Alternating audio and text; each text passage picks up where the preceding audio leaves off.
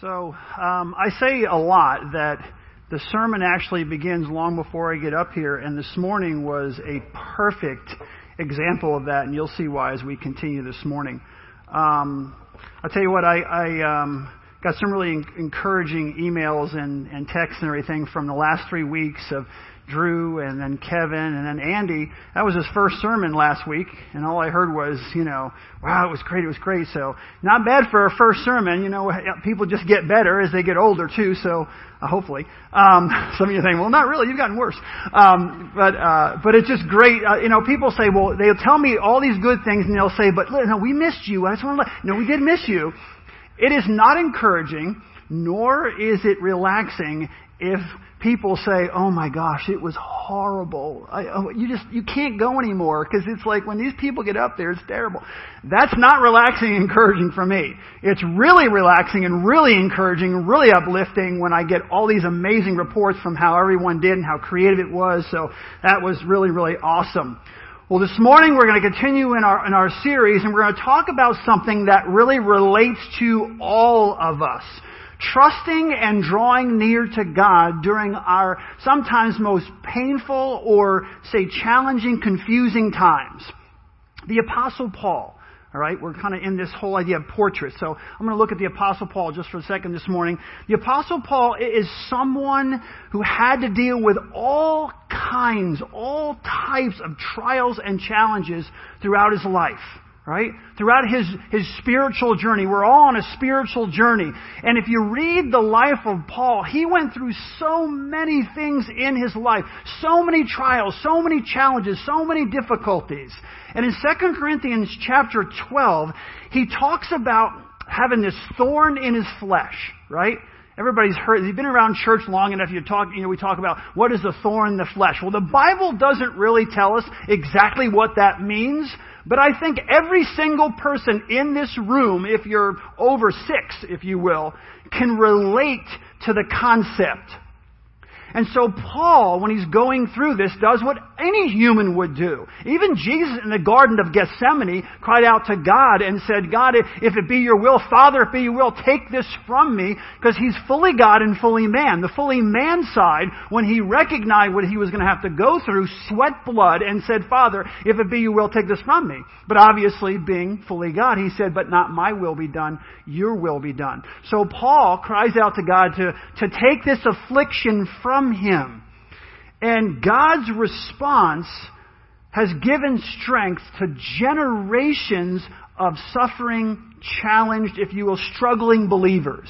God's response to Paul. He says in 2 Corinthians 12, 9, But he said to me, My grace is sufficient for you, for my power is made perfect in weakness. Therefore I will boast all the more gladly about my weaknesses, for so that Christ's power may rest on me.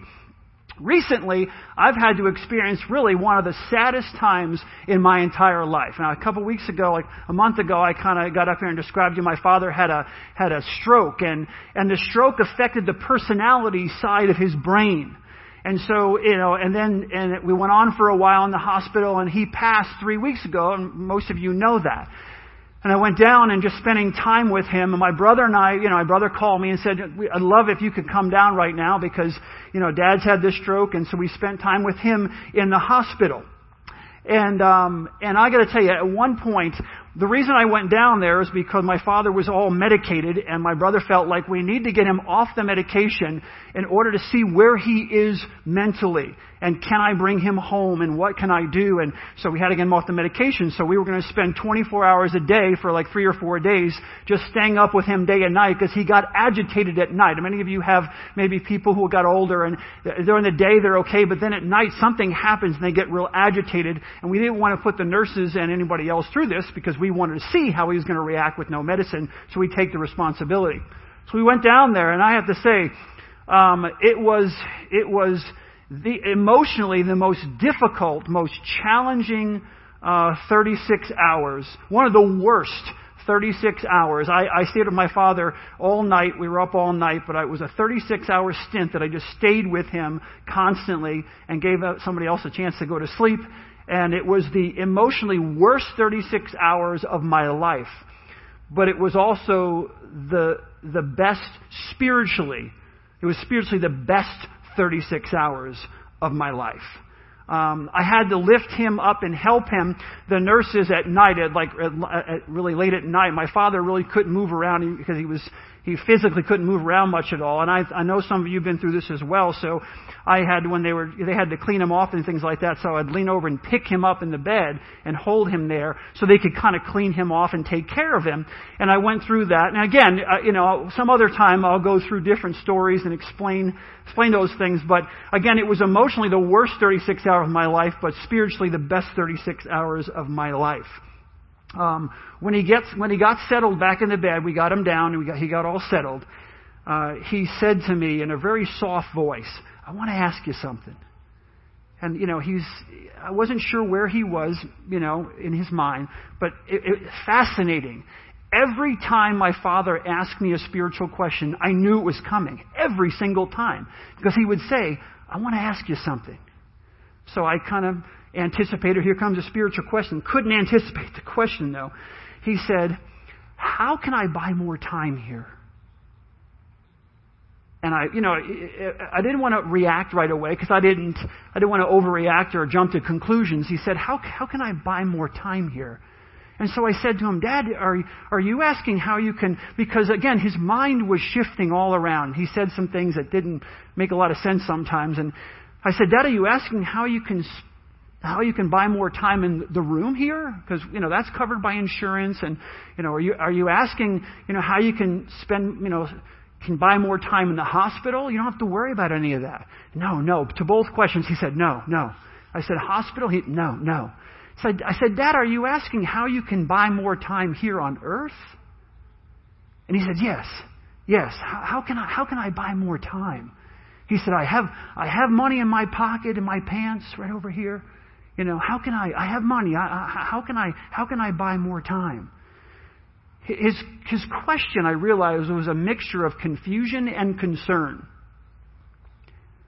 It was kind of a, you could just tell by the way he asked, it was a mixture of confusion and concern. I thought to myself, what an odd and also very profound question. Before I move on, I have to say this just in a little bit of, you know, I'm a pastor. Um, that's like throwing a fastball, okay, right down the middle.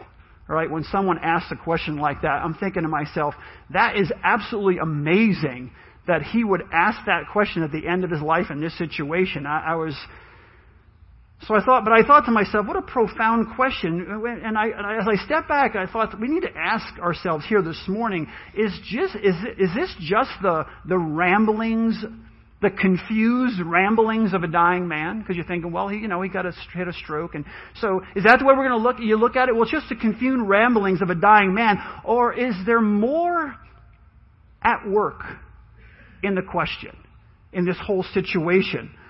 See, there are often reasons beyond our comprehension and understanding that are in play in our lives when we go through the, you so many of you have been through the experience of losing a mother and a father, or losing, you know, losing people around you that were so significant to you.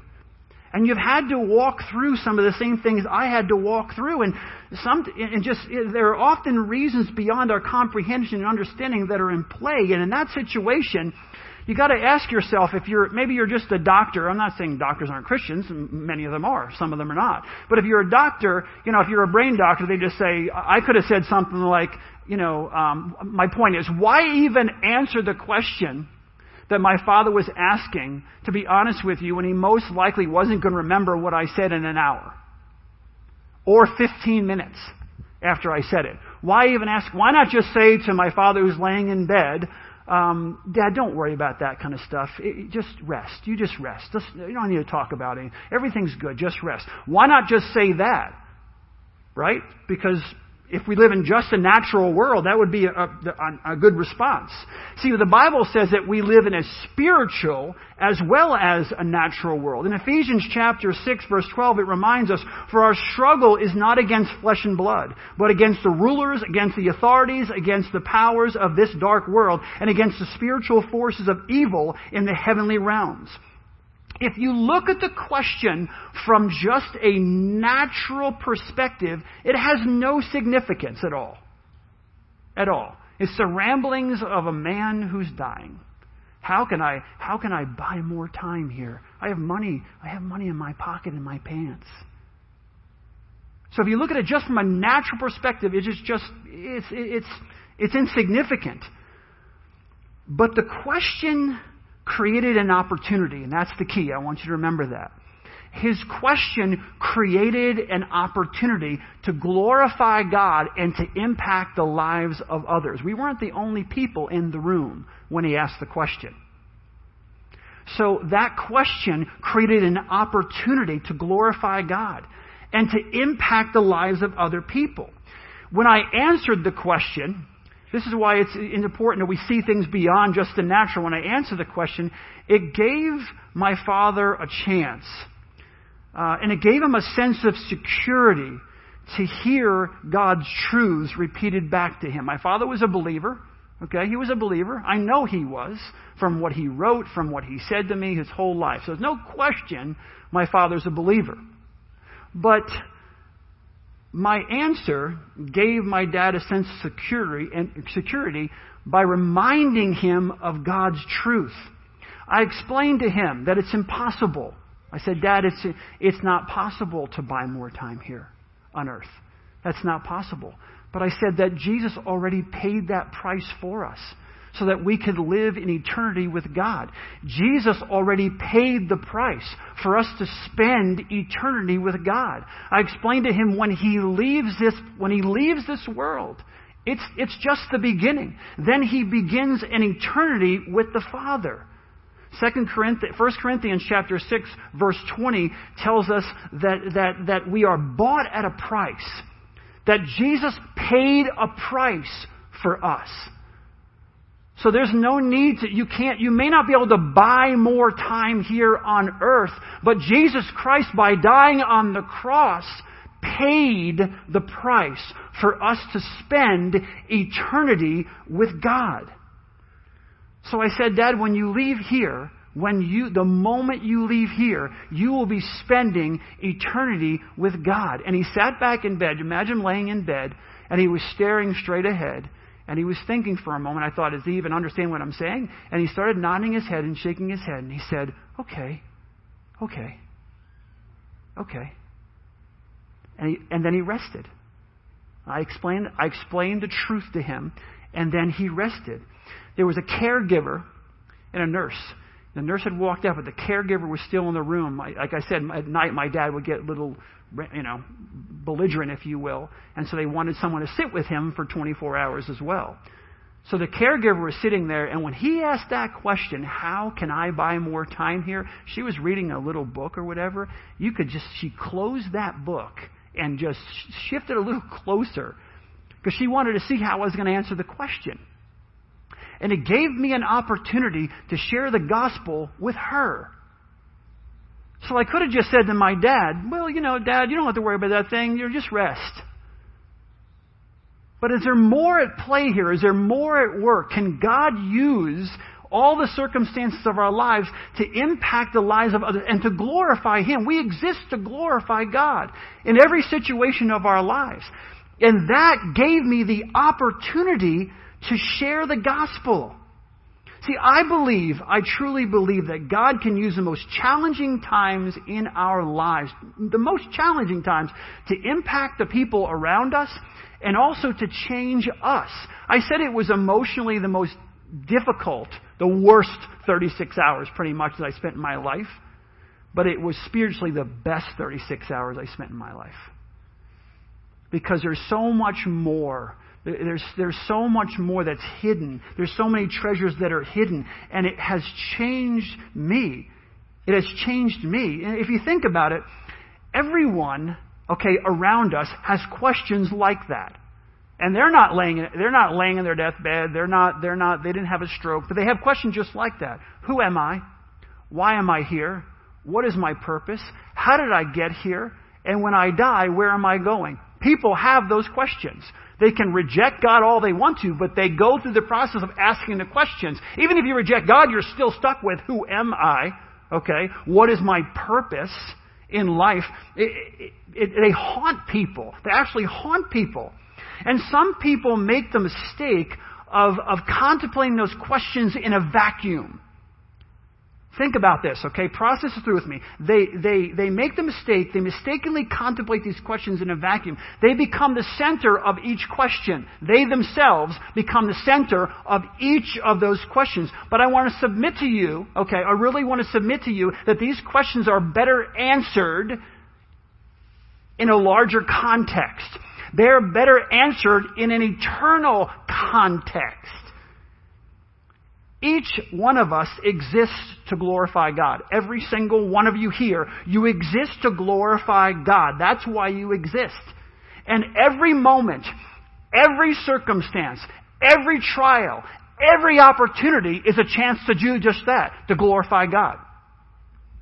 Whether you're spending 36 hours in a hospital room, in, in, in having sound and, and sight and smell that you will never forget, circumstance you will never forget. Every circumstance you find yourself in, as difficult as they may be, is an opportunity to glorify God. Why? Because we don't just live in a natural world. If he never asked the question, all I did was lift him up to give the, the nurse or the caregiver some extra help, okay, and interact with her during that circumstance, it's still an opportunity for me to minister to the caregiver to show the love of Christ to the person who's in the room. Every opportunity is an opportunity to glorify God. Like my father's question, none of these questions, who am I, why am I here, what's my purpose, how did I get here, where am I going when I die, none of these questions begin or end with the individual. They really don't. And that's why people, that's what they miss. When they ask those questions in a vacuum, that's where they miss. None of those questions begin or end with the individual. They are all, they should all be asked in the context of eternity. In an eternal context. I also had a chance to explain to my father and, and to the, the nurse, the caregiver, that this world is not our home. I said to my dad, Dad, this world ultimately is not our home. We have an eternal home. And one day, for my dad, I said to him, someone said to me earlier this morning, you know, hey, your father beat us there. I said, that's what I said to my father. You know, when he, when he was lucid, I think I talked about this a few weeks ago, one Friday, he just came back completely and he was all there mentally for about an hour. And I got a chance to say to him, hey, dad, you're going to beat me there. You're going to be there before me. This world, my friends, is not our home. And we think of it as our home, we struggle even more. When we think of this world as the be all end all, we think the natural world as home sweet home, then you're going to have all kinds of trouble in this world. But if you think of this world as you're passing through, ultimately to get to your eternal home, will be a new heaven and a new earth. When you have that eternal perspective, all those other questions fall into place. Even the difficulties and challenges of life begin to fall into place. Hebrews 13:14 says, "For here we do not have an enduring city, but we are looking for the city that is to come." Here we do not have an enduring city. It's funny that my father's natural mind, when he wasn't thinking the way we would normally think, would ask the question, the natural mind would ask the question, how can I buy more time here? We don't have an enduring city, but we will when we go from this place to the next. We will have that. See, as we reflect on the question, we can find treasure when at first, when at first glance, what at first glance seems insignificant. Honestly, unreasonable. It's an unreasonable question, let's be honest. Everybody knows in this room you can't buy more time here. But if you just take a step back and reflect on his question, you can find treasure in what at first glance seems unreasonable. When I've shared this story as uh, the last three weeks I've been gone, I was at Camp of the Woods, and there's a lot of people there that I know, and and just interacting with people. And when I share this story, and I share that when I share my father's question, it's been incredibly interesting the responses that I've gotten from people. If you're younger, when I shared it with younger people, okay, their response was, that's odd or curious. That's it, for the most part, in general. There, there were more, mm, that's an odd question, that's curious. When I shared it with older people who were either have gone through challenges in life or about the age of my father or maybe a, a little older, they were more reflective. They didn't find the question odd at all, honestly. They didn't, they didn't find it odd at all. They found it more profound. I mean, literally, I would, I would talk to someone, and, and, and when I said that, they didn't go, that's, that's nuts. What they, what they did was said they, they sat back and even chuckled or like, like they thought, and they, all of a sudden you can see this reflection going on when I said it. And they would just laugh a little bit and they would shake, they would kind of nod their heads and they would stop talking for a moment and they, and they were reflecting. It's, it's absolutely, it, it, was one of those things that I, I started taking notes in my mind how different people reacted to it. See, the hidden is often revealed when we look at it from a different perspective. When you're younger, you're going to live forever, for goodness sake, right? You're, you know, it's like Enoch, I'm never going to die, right? I'm just going to, it's, it's never going to end. Nothing's going to happen to me. When you get older, all of a sudden you're, because of the experiences you've had in your life, the hidden is often revealed when you look at it from a different perspective. Let me give you a quick example. I love, you're, you may not you think I'm crazy or whatever, but I love, and Deb does too, and Josh has gotten into it. We love taking pictures of mushrooms. Okay? Toadstools, mushrooms, all kinds of lichens in the woods. We go around taking pictures of them. And what I've realized is that, show the, shoot the first one up there. You, you take a picture of a mushroom and you see it from one perspective, but something happens when you see it from another perspective where you can get your camera underneath and look at it from a different perspective. The hidden is often revealed, and that's just a little example. I took one on this last couple of weeks. I have other ones where you get underneath, you can't really see, and you just kind of take your camera, and there's, it's like magical almost. The hidden is often revealed when we see things from a different perspective. See, I believe my dad's question has eternal significance for everyone in the room. Every, everyone in the room. Honestly, to strengthen our faith. Some of you may have been struggling with, you know, uh, you know, with, with those questions yourself. Like, you know, how, when you're getting to the point and you're saying, yeah, that's truth, that's spiritual truth, and that strengthens your faith. Or to comfort. It comforted my father to hear the truth. When he heard the truth, his mind was able to comprehend, and he literally was shaking his head, looking straight, shaking his head and saying, oh, okay, okay. Like, I understand that. That's right. That's right. I understand that. It's also challenging. Where are you going to go when your time is up here? Because you can't buy more. So when you leave here and go into eternity, where are you going to go? It's a challenge. It's also, it, it was a great experience for the caregiver. I had an opportunity. It was, I, I think it was a good experience for her. It was a great experience for me. Like that's why I said it's like, you know, queuing up a fastball for a baseball player when someone asks that question in front of other people it gave me an opportunity to share the gospel with this young woman, and it gave me a chance to kind of talk to her and interact with her on, a, on more of a spiritual level. And when I answered, like I say, when I answered the question, it calmed my father's spirit. He was, you know, he was asking the question. I got money in my, and I've got money. It's in my pants pocket, you know, and but when I answered his question, he became calm. There's a verse that you've all heard before. It's, in Philippians 4 7. It says, Listen to this.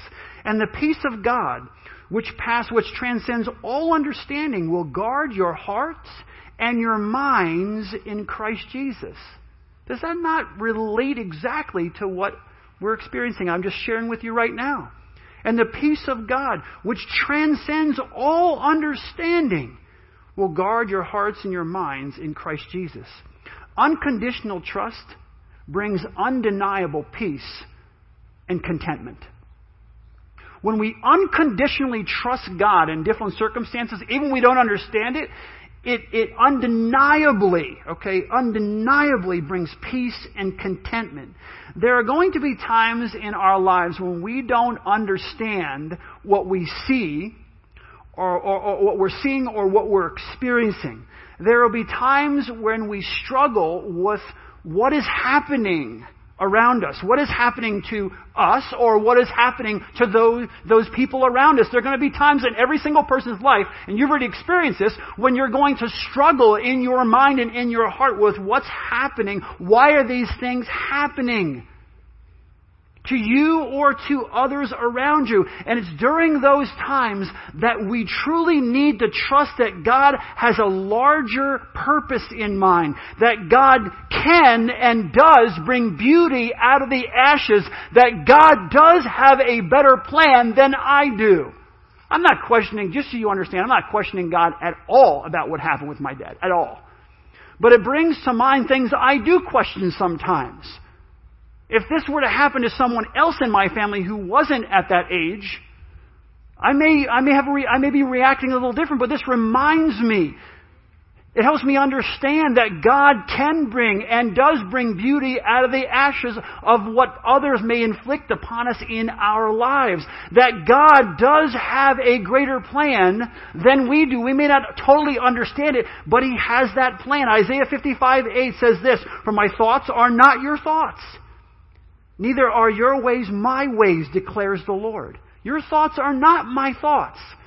Neither are your ways my ways. That's why I said earlier that the 36 hours I spent with my dad was emotionally terrible and spiritually invaluable. Just absolutely spiritually invaluable.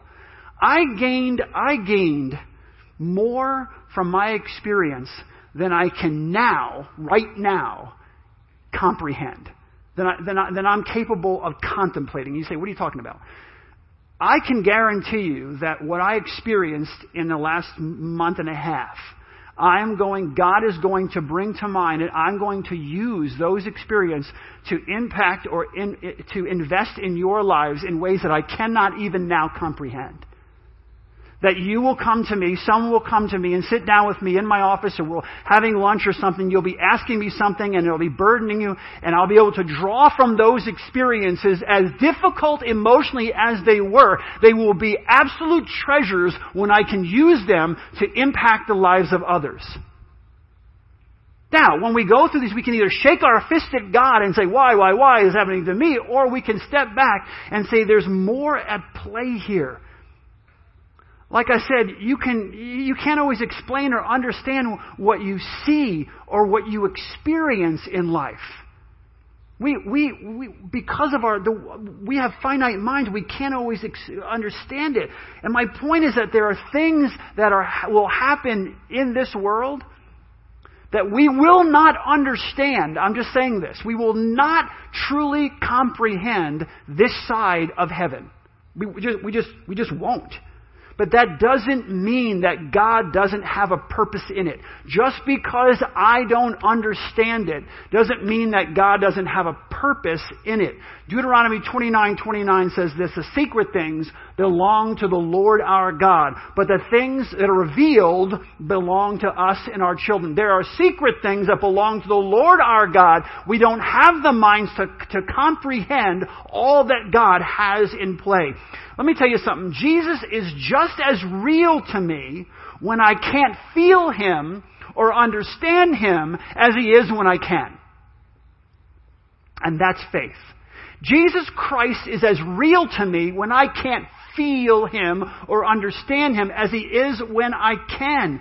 See, God is at work even when we can't see it. And I asked Sean Emery to come up here and just share with you an illustration. I met Sean and he described what he does for a living and I said, I'd love to have you come up. Come on up, Sean. And I want Sean to kind of give us this illustration and then I'll close this out. Good morning. Uh, my name is Sean Emery. Uh, I am a missionary and I run a nonprofit called Mirage Ministries. And I, I do outreach events all over the country and other countries using an art form called perception art. So I'm a perception artist.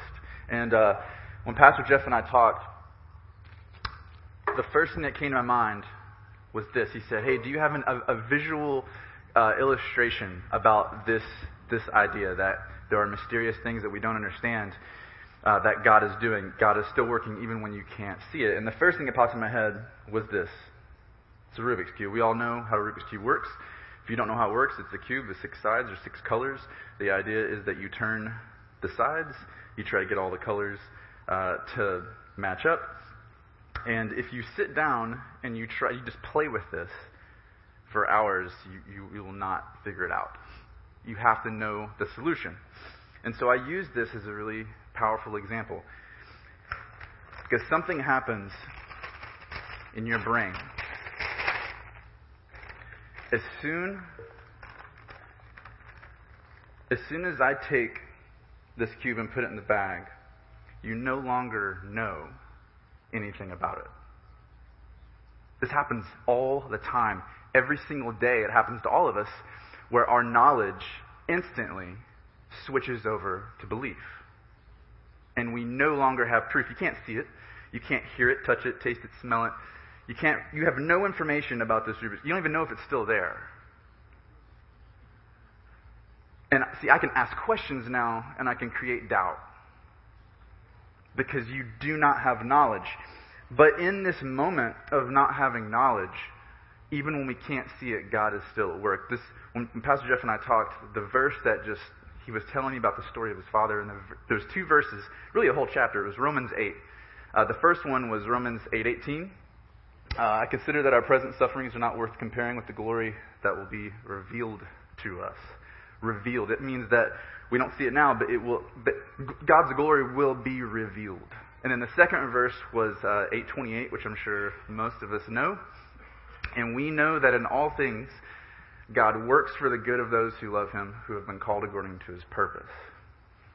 And what's really cool about this verse and about this illustration is that the Bible does not say that all things are good. It says that God will work all things for his good. All things work together for good. Even when we can't see it, even when we don't know, even when we don't have knowledge,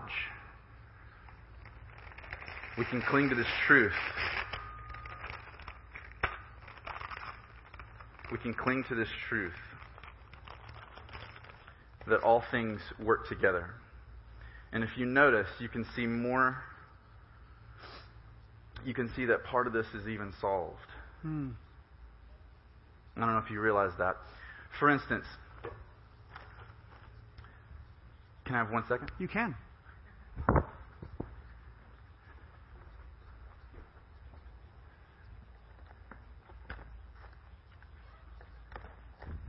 I brought two because I think it would be interesting if we saw this. I brought another cube. See, this is uh, this is interesting. If you look at a Rubik's cube, and I just like I, just like I talked about before, uh, if you look at all of the sides and how they're all different,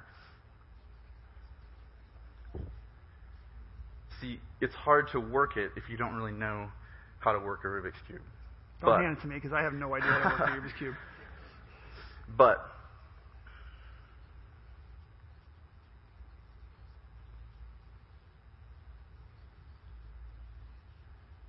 If you know the solution and you memorize it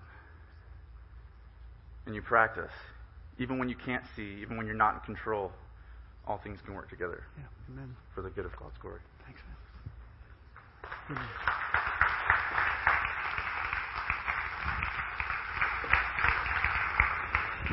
Take a picture of this, and, uh, and you can post it like, "Hey, Pastor Jeff got the Rubik's cube done." See, my responsibility, honestly, is not to understand every detail of God's purposes. That's not my responsibility. It's, it is not our, it's not your responsibility to understand every detail of God's purpose, but to realize that this tapestry, that word tapestry that we call life, is often beyond our finite mind. If you take a tapestry, okay, a rug, and you look at the you look at the back of it, it's it's just mishmash. It's just it's ridiculous. But you turn it around, and it makes this beautiful picture, this beautiful work of art.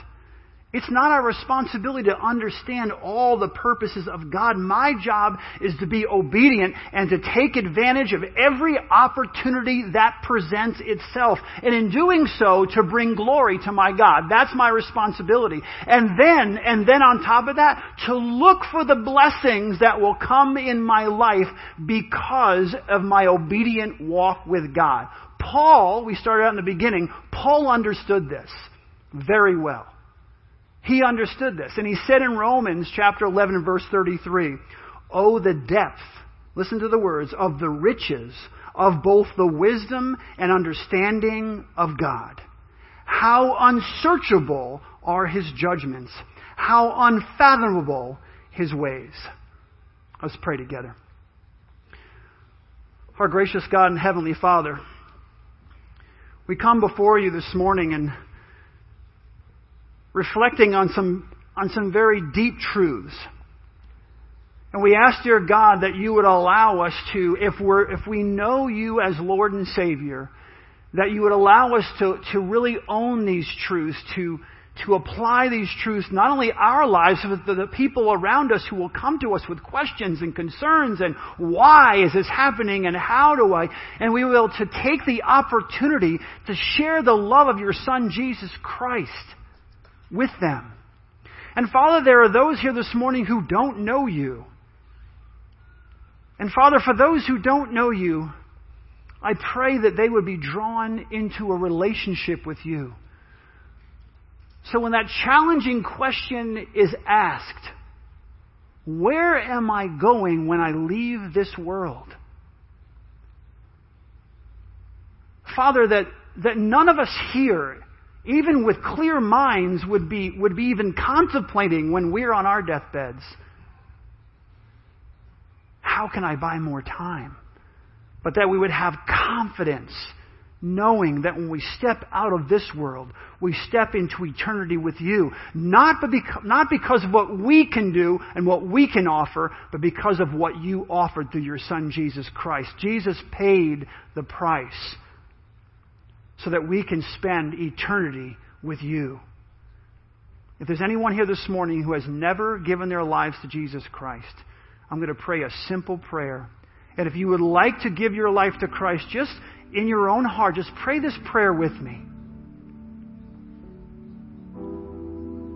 Father, I'm not really sure if I were to step out of here today and this were these were the last moments of my life. I'm not sure where I would go. I know I can't buy more time here. I know I'm not in control of my own life. And so I ask, because of what your Son Jesus Christ did for me on the cross, your word says that if I confess with my mouth Jesus is Lord, and believe in my heart that God raised him from the dead, I will be saved. John 3:16 it says for God so loved the world that he gave his one and only son that whoever believes in him will not perish but have eternal life. Father, I want that eternal life that only you can offer. I want that confidence. I want to be laying in my deathbed being able to nod my head and feeling that confidence and that security in your truth. So I ask that you would fill me with your Holy Spirit, that you would show me my purpose in life, and that I would truly live for you every day. Now, with everyone's heads bowed, if you prayed that prayer for the very first time, just for the first time, I want you to raise your hand up just really quickly and put it back down.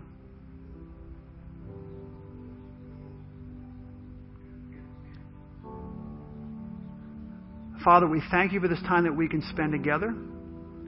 We thank you for the opportunity, Lord God, that we have to be called your children and to be secure in the knowledge of who you are and who we are in you. We praise you and thank you for this morning. We ask, dear God, that you would use it to impact our lives and to minister to the lives of others. We pray these things in Jesus' name. Amen. As we close out with this last song, I have some Bibles up here. Um, it's called Beyond Beyond Suffering Bible, uh, where struggle seems endless, God's hope is infinite, and they're NIV NIV kind of study Bibles that deal with this subject. If you had given if you've given your life to Christ this morning, um, I would like you to have one of these Bibles as a gift. Okay, so just come and see me after the service. Let's close with worship.